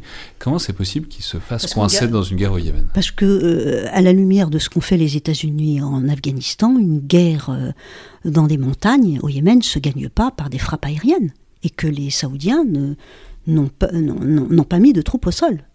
Hein.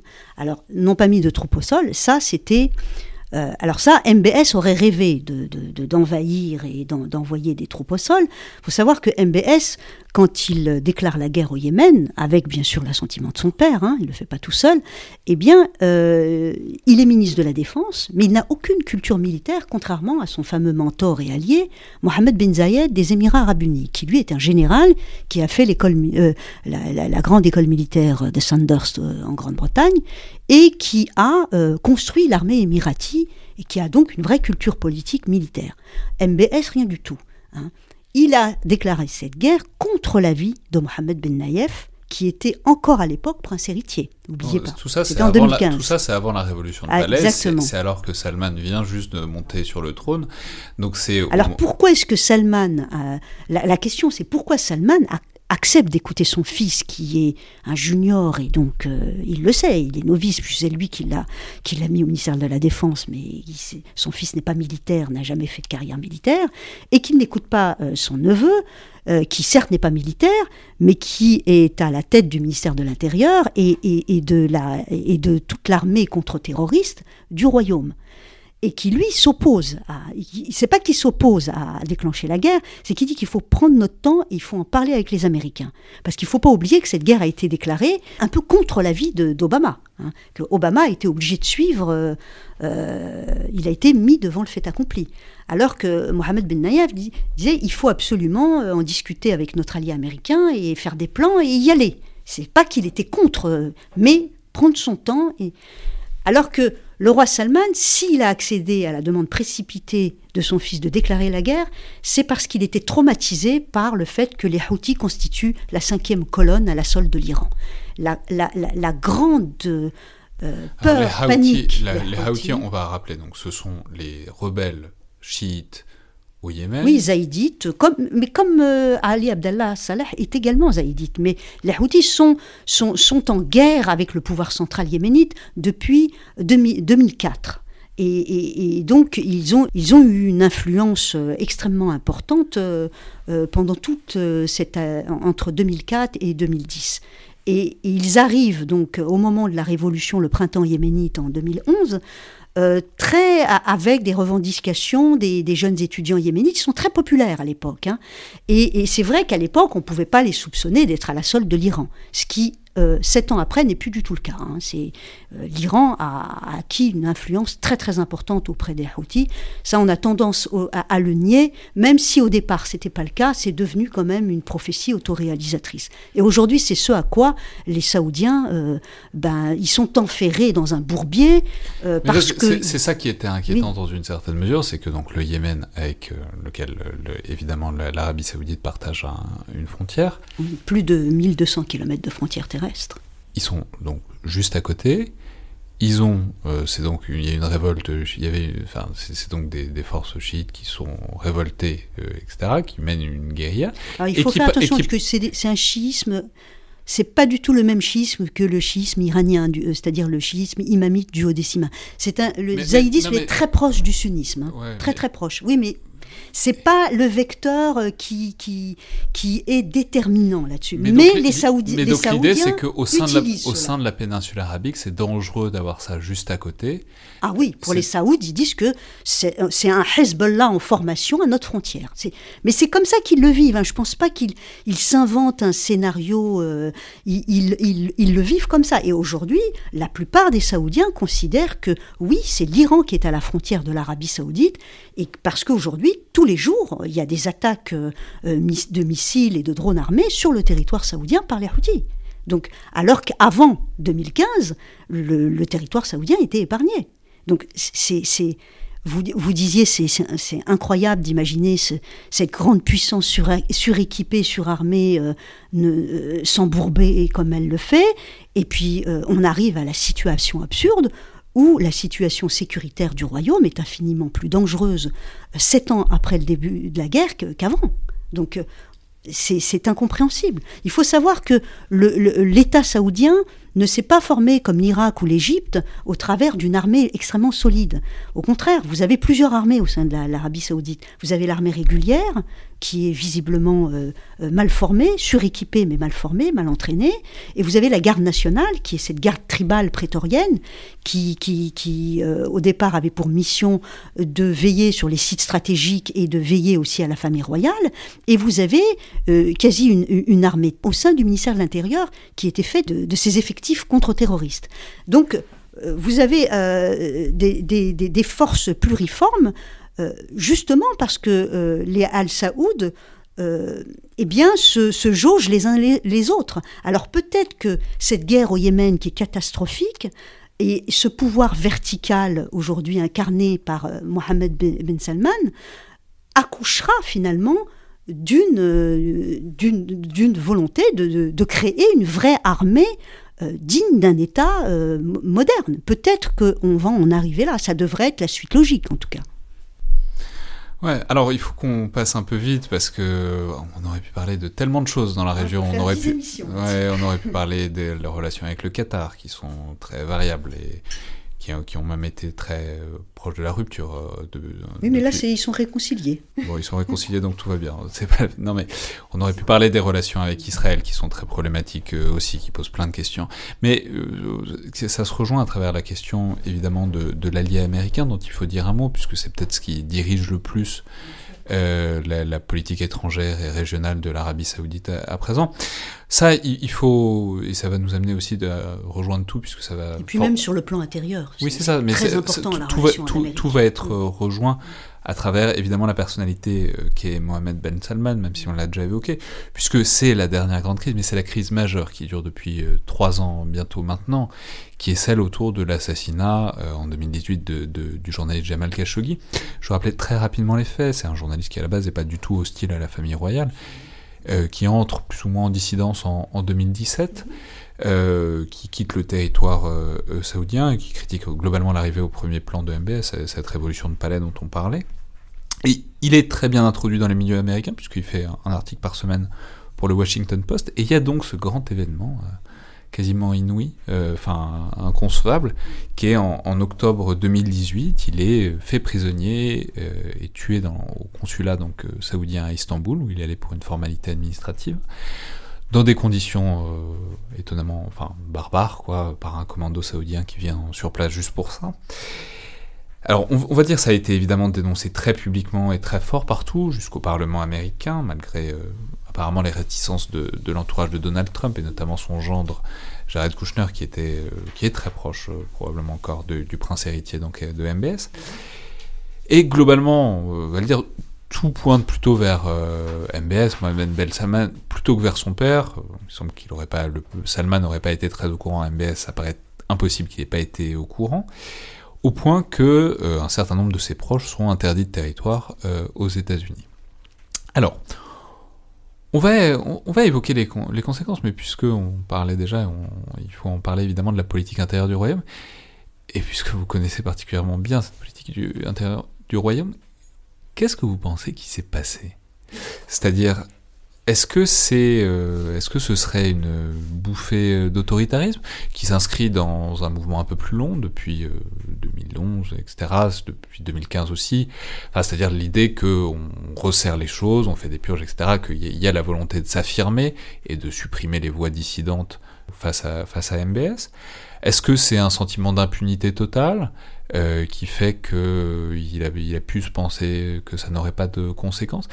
comment est-ce qu'on arrive à, un truc qui est le coup raté parmi tous les coups ratés euh, Enfin, je veux dire, le, le, ratio coût, euh, enfin, coût-bénéfice est invraisemblable. Les dégâts sont incommensurables mmh. pour un bénéfice qui, a priori, est quand même très très marginal hein, d'avoir supprimé mmh. un journaliste. Qu'est-ce qui a pu se passer dans la tête de, de MBS bah, ça, je, serais bien en peine de vous le dire, mais euh, une chose est sûre, moi, quand j'ai été euh, régulièrement en Arabie Saoudite en 2017, 2018 et 2019, bon, euh, depuis la, pandémie, malheureusement, j'ai plus accès, mais il y, a eu quand même une sidération aussi. Hein, les Saoudiens ont été sidérés par ce qui s'est passé, ils n'en revenaient pas. beaucoup étaient incrédules. je me c'est pas possible. Je veux dire, pourquoi est-ce que ce prince héritier qui a tout et qui contrôle tout euh, aurait été amené à demander à, euh, à, tuer dans ces conditions euh, Jamal Khashoggi, qui en plus de ça avait une, une, un article hebdomadaire au Washington Post. C'est impensable. Hein. Donc c'est pas possible. beaucoup, beaucoup ont dit. Alors, il est, sûr que Jamal Khashoggi euh, était dans le collimateur d'MBS, bien entendu, puisque euh, Khashoggi a, parfaitement bien expliqué à la presse américaine et aux congressistes américains que la monarchie al-Saoud était en danger avec cette dérive despotique euh, sous MBS et que ça pouvait être la fin de la monarchie al-Saoud. Il l'a vraiment écrit, dans plusieurs articles au Washington Post. Et, ça, ça a fait certainement très très peur à MBS. Et donc MBS, apparemment l'idée c'était de l'exfiltrer et de le faire revenir au royaume. Alors qu'est-ce qui s'est passé euh, un mauvais coup est parti par ce commando et a tué sur place Khashoggi, et donc ils ont voulu s'en débarrasser en, le coupant en morceaux, etc. Enfin, dans les. Est-ce que c'est ça? Ou est-ce que euh, délibérément il a été euh, éliminé, etc. Alors ça, c'est quelque chose qu'on ne saura jamais, on saura jamais la fin du, mot de l'histoire. Une chose est sûre, euh, ce kidnapping et cette, et cette, et cette fin tragique de, de Jamal Khashoggi n'a absolument pas pu se dérouler sans effectivement le, feu vert d'MBS.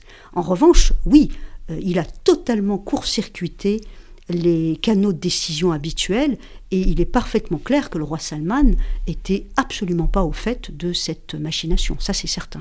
Et d'ailleurs, Erdogan en a très très bien joué très très vite. Il a dit il est impossible que le roi Salman soit au courant.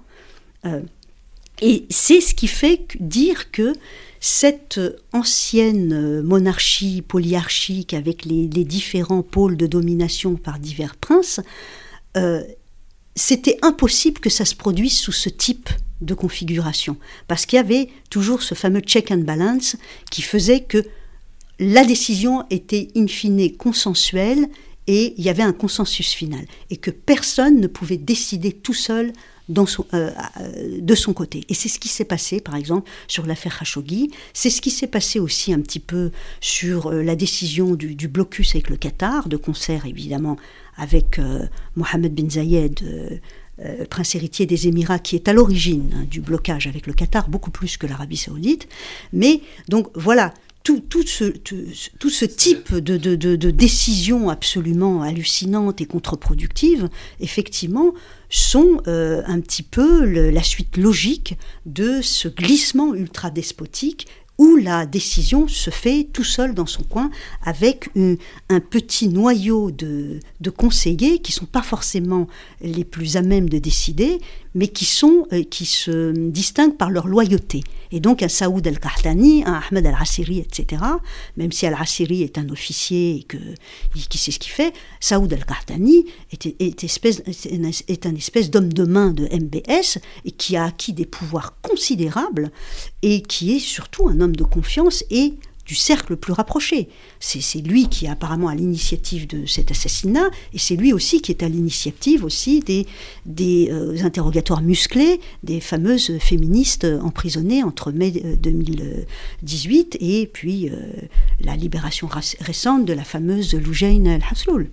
On, on aura compris que c'est pas que l'Arabie Saoudite ait jamais été une grande démocratie du tout, hein, mais ni, que, enfin voilà, mais c'est simplement que ça n'était pas un pouvoir despotique. C'était une monarchie absolue. À une époque où, disons, le pool de, enfin, l'oligarchie était large, où du coup il fallait se, consulter quand même les uns les autres au sein de la famille, certes. Une certaine collégialité. Mais, du coup, ça, ça tempérait euh, toute initiative un peu trop absurde. Intempestive, exactement. Et là, on voit que avec la concentration du pouvoir, avec le, retour à quelque Et c'est exactement ce qu'a décrit Jamal Khashoggi.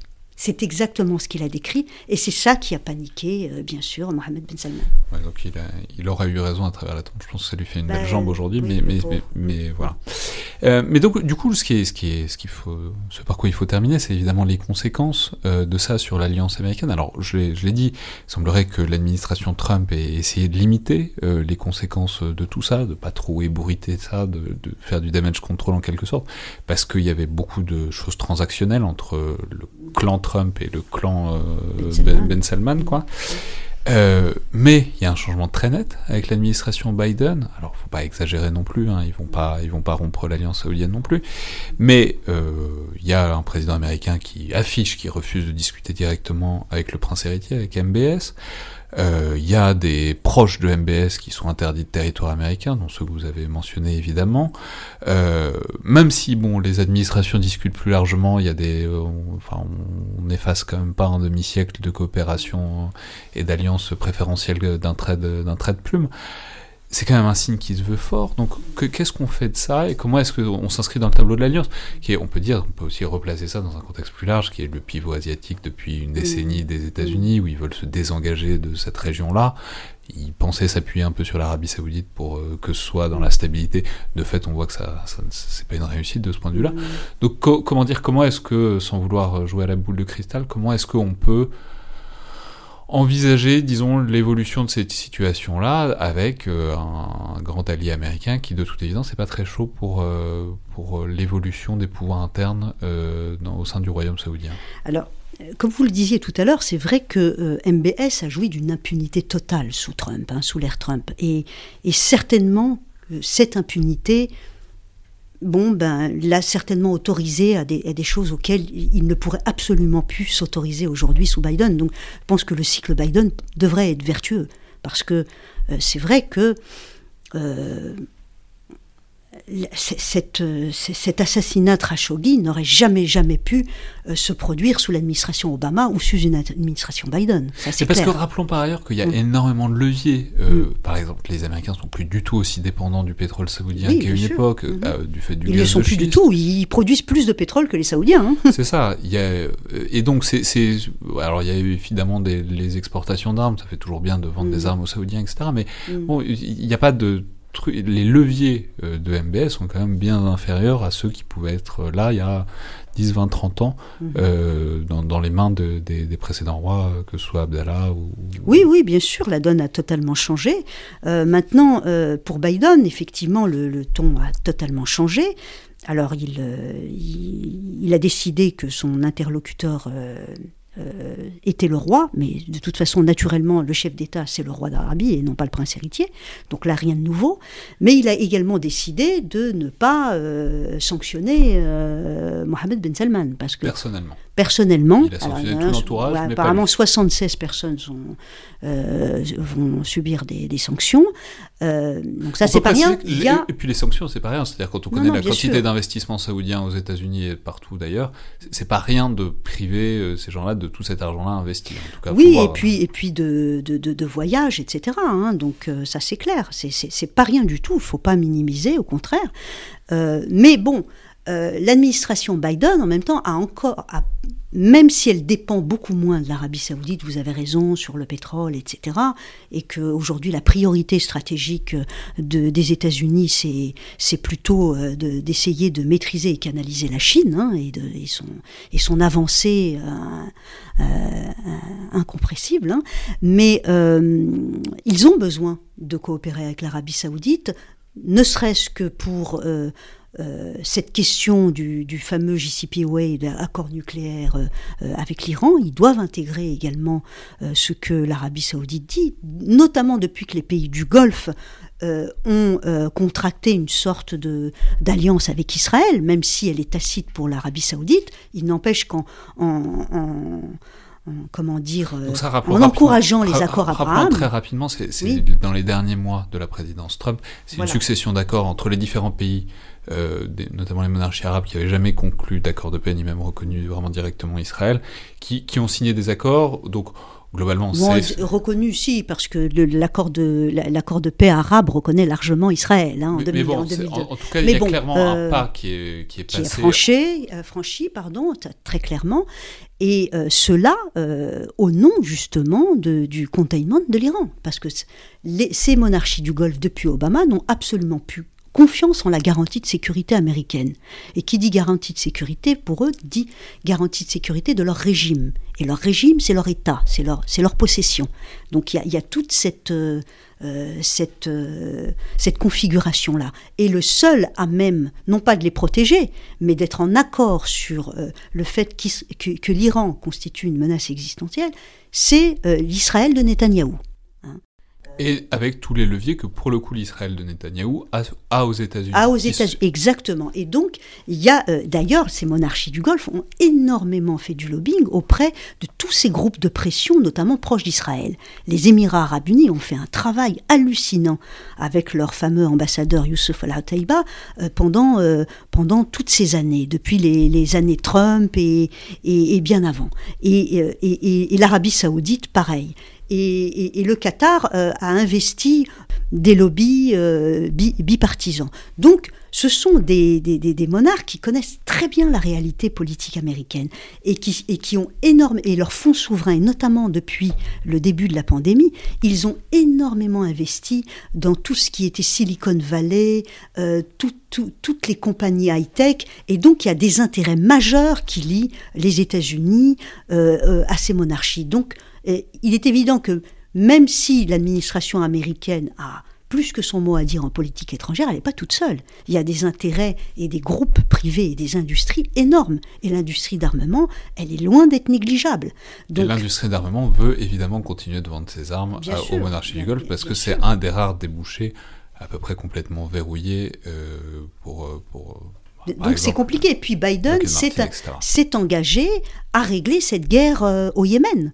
Hein. il, a été extrêmement tranchant. Il a absolument intimé quasi euh, l'ordre aux, Saoudiens d'arrêter les frappes. Alors les Saoudiens, il n'y a pas plus tard que deux jours, ont, euh, fait une offre de, paix et extrêmement détaillée. Euh, où effectivement ils veulent absolument se désengager de ce bourbier. Et c'est finalement une aubaine que Biden leur ait proposé de mettre un terme à cette guerre, parce que la seule chose que veulent les Saoudiens, c'est très clairement s'extirper de cette guerre, mais ils n'y arrivent pas. Ils sont tous les jours attaqués par des missiles euh, des Houthis. Mais donc en quelque sorte, pour euh, s'extirper de cette guerre sans perdre la face, disons le prétexte des relations changeantes avec les États-Unis et le fait que Biden fasse cette fois pression, contrairement à Trump, pour arrêter ses frappes, pourrait servir comme, euh, disons, une porte de sortie, ou en tout cas un, semblant de porte de sortie clair. Pour, euh, pour euh, le régime saoudien.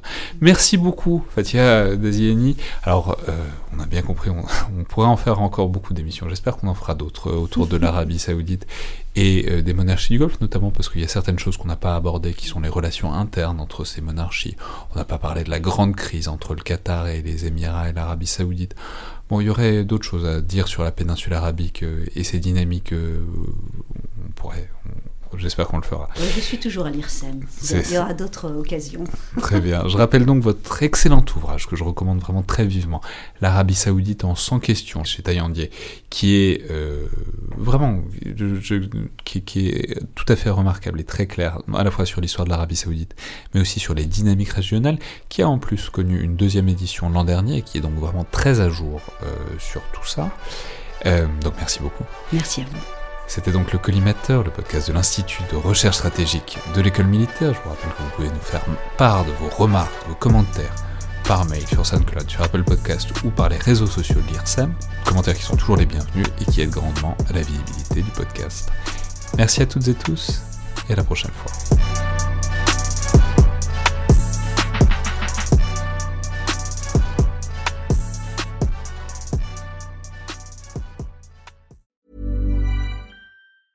Mom deserves the best, and there's no better place to shop for Mother's Day than Whole Foods Market. They're your destination for unbeatable savings, from premium gifts to show-stopping flowers and irresistible desserts. Start by saving 33% with Prime on all body care and candles. Then get a 15-stem bunch of tulips for just $9.99 each with Prime. Round out Mom's menu with festive rosé, irresistible berry chantilly cake, and more special treats. Come celebrate Mother's Day at Whole Foods Market.